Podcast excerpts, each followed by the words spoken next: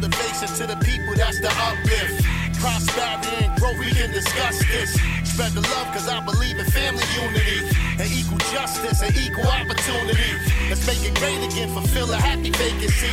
It costs you nothing, give you knowledge here, this is free. Us together talking about it, that's the key.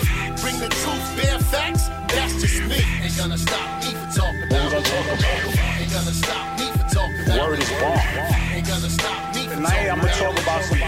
things gonna stop me that's what men of character do. Ain't gonna stop me for When we're talking about respect, Ain't gonna stop me for talking building a community, the idea is for us to help each other build and grow. Peace and blessings, family. Welcome to the Bear Facts, Life Lessons with the Sugar Bear, where the goals are motivated and inspire. We're at the start of season four. That's three years we've been handling the business of bringing you my thoughts on the world around us. We jumped out the gate July 27th, 2020, without looking back. Allah has truly guided the mission, and for that, I'm forever a grateful servant. Season four, The Bear Facts. Let's get to it. Let's do it. Prayers up and shout out to Bronny James, a basketball recruit at the University of Southern California who was stricken with cardiac arrest in practice last week. Thank God Bronny is back home with his dad, superstar LeBron James, and the rest of the family. Continue healing, young brother. We look forward to seeing you back at the game for USC real soon. From the book of Why She Gotta Lie Though, let's examine the fake abduction story of Carlee Russell down in Hoover, Alabama.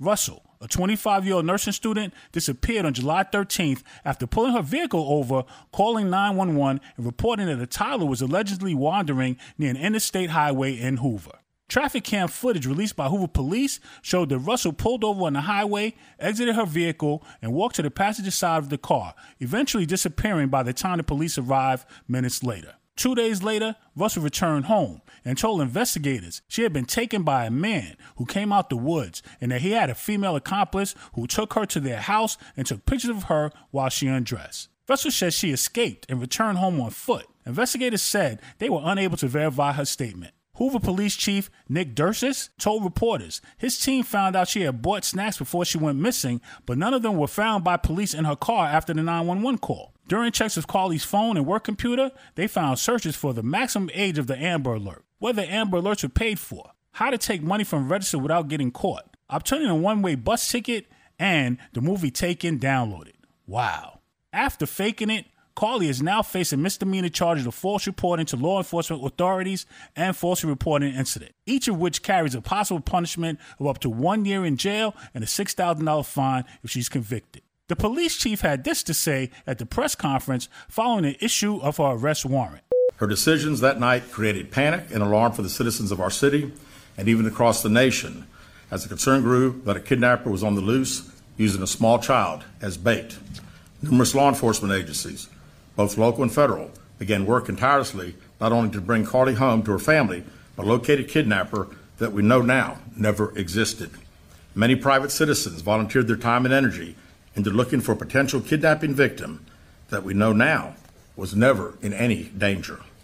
This story opened wounds for families whose loved ones really were victims of kidnappings, some of which even helped organize searches in hopes they could find Carlee's alive so her family would not experience the pain and suffering that they felt when their loved ones never returned home.